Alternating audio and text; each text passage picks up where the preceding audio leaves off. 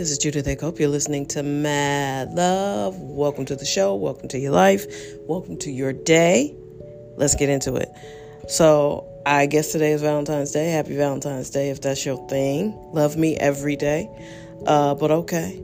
Um, but yeah, that Super Bowl was fantastic. And I'm just going to call it right now.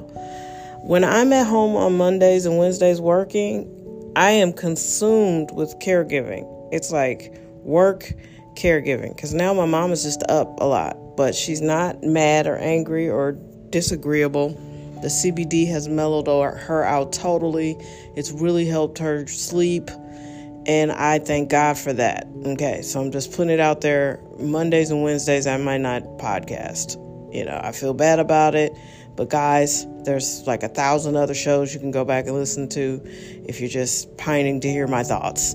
Uh, but yeah, it's just too much. All right. Anyway, so that football game was fantastic. Listen, I hate the Super Bowl.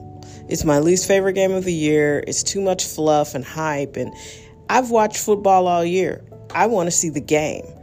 I would like it if they did all that nonsense the day before, the all day broadcast, the retrospectives, da, da, da, and just put the game on regular. I would love that. And the halftime show could go on that day before. Because, I mean, it's entertaining to a certain extent, but it's just too much if you like football. Now, for all these people who never watch a game and then they sit down on Super Bowl Sunday, uh, I guess that's a thing, but I I just feel like as a fan and as a person who supported the game all season, just show the game. I just want to see the game. I wish I had been around when the first few Super Bowls happened because they were just a regular game. But anyway, that game was good. That was a nail biter. And yeah, it was a it was a PI. He was holding him. I don't understand. The I finally heard on I think on Cowherd yesterday, people were finally acknowledging how how terrible and I guess slash good the New England Patriots um, defensive players were because they used to mug receivers. They would touch them, tug on them, drag them to the ground. Eric Mangini finally admitted that yeah, they changed the rules after they did that to the Rams in 2000 in the in the uh, in um, 2002 in the Super Bowl because they basically, uh, you know, just I, I, don't even know what you call it. It's all hands. It's grabbing. It's dragging people to the ground, holding.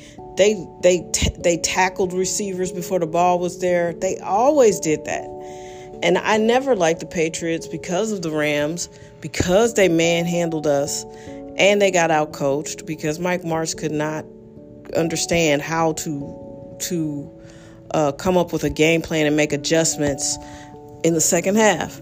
He was a guy that thought that he was the smartest in the room. He did his scripted plays, and after that, uh, you couldn't make adjustments. Like he just couldn't do it. That wasn't what he could do. Unlike Andy Reid, who was like, okay, well, we got to make some adjustments. he goes in the second half, and he goes in for. Uh, halftime and comes back in the second half, and it's like a whole different team out there.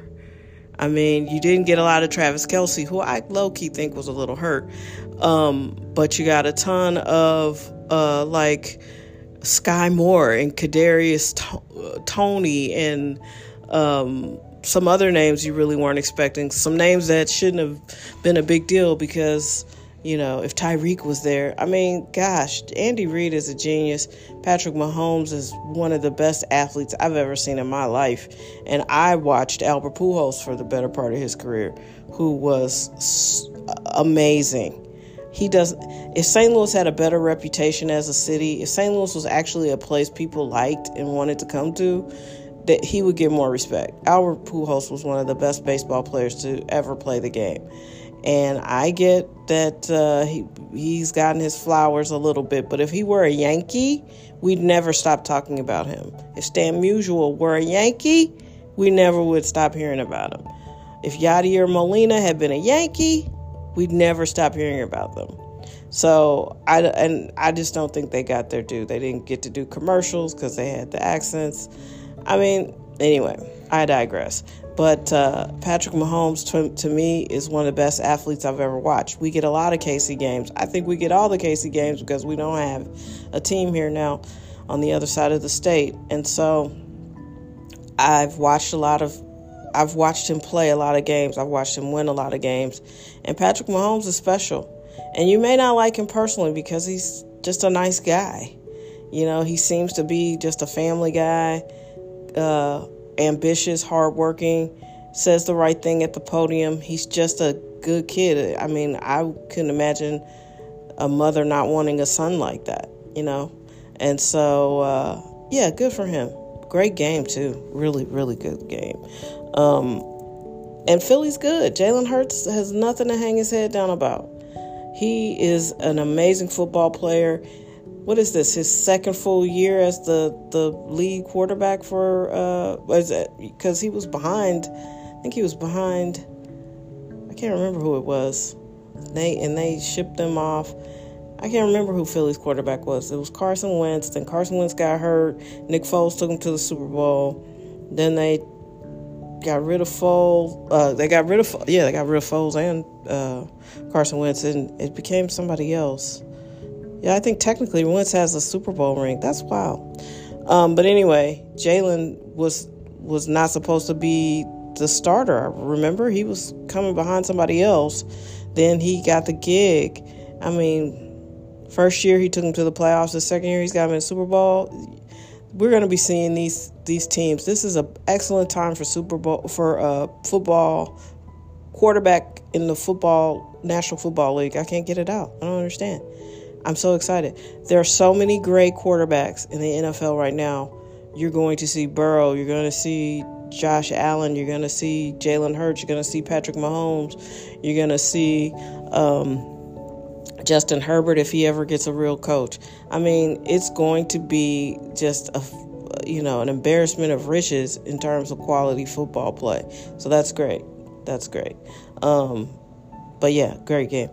Uh, let's see, what else is going on? Um, the CBD is really working. Like I said, it's helping her sleep. It it really has done wonders for the sundowning. I can't say enough um, how much this has really transformed her behavior in the last and her mood in the last month. So we got it on my sister's birthday, which would be January 30th. And, you know, I really have had a nice couple weeks of even behavior. Also, kind of sweet, you know, just calm, even temperament, not a lot of panicking. Just, just real nice. It's been great. So I got to get some more. Shit's expensive, but it is worth it. It is worth it. So, yeah, I am uh, working on some ideation regarding uh, partnerships for my television series.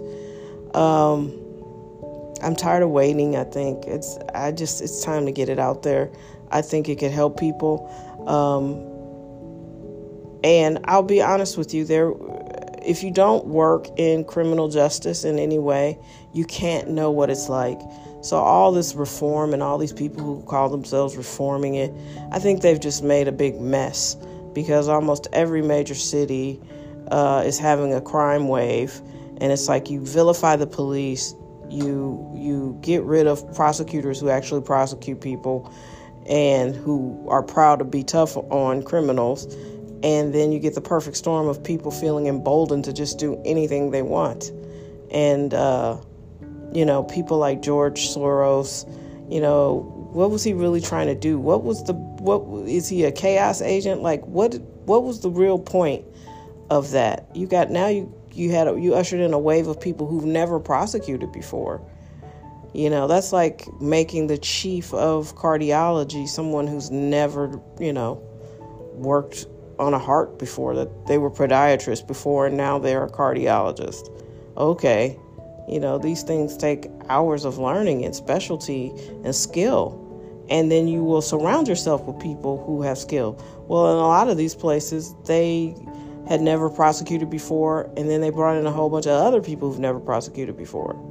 Listen, I guarantee you, the first day I'm on a set of anything that's mine, I'm not going to be surrounded by a bunch of by a bunch of other people who've never filmed anything because that might we might as well just set the cash on fire. It's important to surround yourself with knowledge and don't be intimidated by people who know more than you. If you're in rooms where you're the smartest, you need to get in better rooms, period. Point blank. And I think the whole notion that you could just come in and never have done something and just be good at it is naive and wrong. So I'm at the point now where if you don't know anything about criminal justice, you've only been fed like this false bill of goods. You've only been given half the conversation. And I would like to provide you with the other half. And that's what uh, this television series I've worked on for the last five years uh, is about. I had a, a, and it's not fair to say five years, I had a rough draft. And then about four years or three years ago, I realized what the show really was going to be, and I, I delivered the draft that I have now. And I still need to tweak it, um, but it's solid.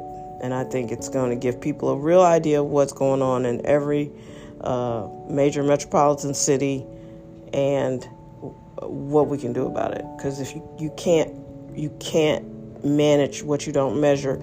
You can't fix something that you don't understand, that you don't know how it even works. And you've got all these people who are just super concerned about uh, defendants. You know, you want to call people in jail uh, residents instead of inmates. I mean, this is getting too much. It's getting too much. People are too soft and too fuzzy, and the world will not change for you. You can use all the soft words you want, but it's not going to change the world. We need to toughen these kids up. They're too soft. What if a, a depression hit right now? Would people even be able to survive it? I don't know. Because, you know, if you're worrying about everybody's hurt feelings, chances are you're not really prepared for any hard times. And there will be hard times. And you you got to be you got to be able to survive.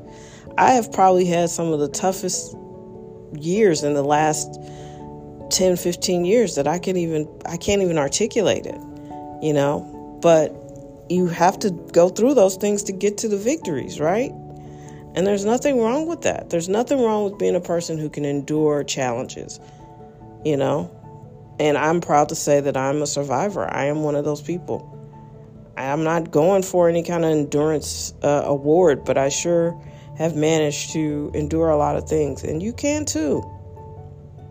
You know, but it's time to be smart about things. And I really am tired of the conversation that we're having around crime and criminality and criminal justice. Everybody's not innocent. I get that you there have been mistakes. I get that there are people who were imprisoned and they shouldn't have been. But that's not all of them.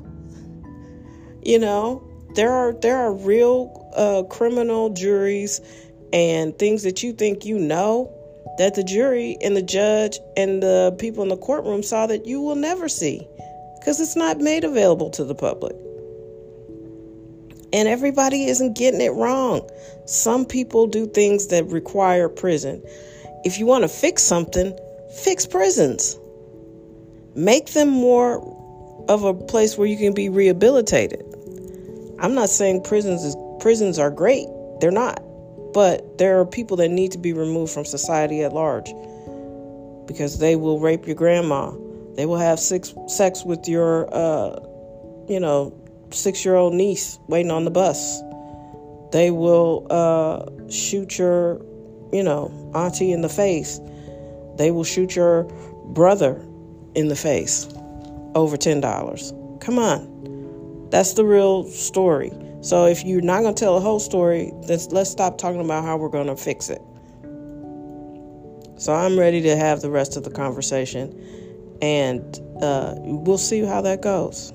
We'll see how that goes. I haven't actively been pitching it much, but I'm ready because this is this is a lot to look at every day. No doubt, your girl is damaged. All right, everybody, be your best. Take care. Have an amazing uh, Valentine's Day, I suppose. It's a good day to be in love, I guess. and have somebody love you. Although I'm, uh, if I'm being frank, love me every day. Don't just bring me something from the grocery store today. I want love every day. If that's in your heart, you know, if you, if it's not in your heart to buy me flowers, then don't buy them today. And I'll be black in March. Same theory. So don't be sending me no special emails about Black History Month. Actually, I haven't gotten any this year. Maybe they got the message last year. I was like, "Why? Hey, we we care about Black people. Oh, okay, good for y'all. I do too. I'm still black in March, so this is a big chunk of this life is ridiculous.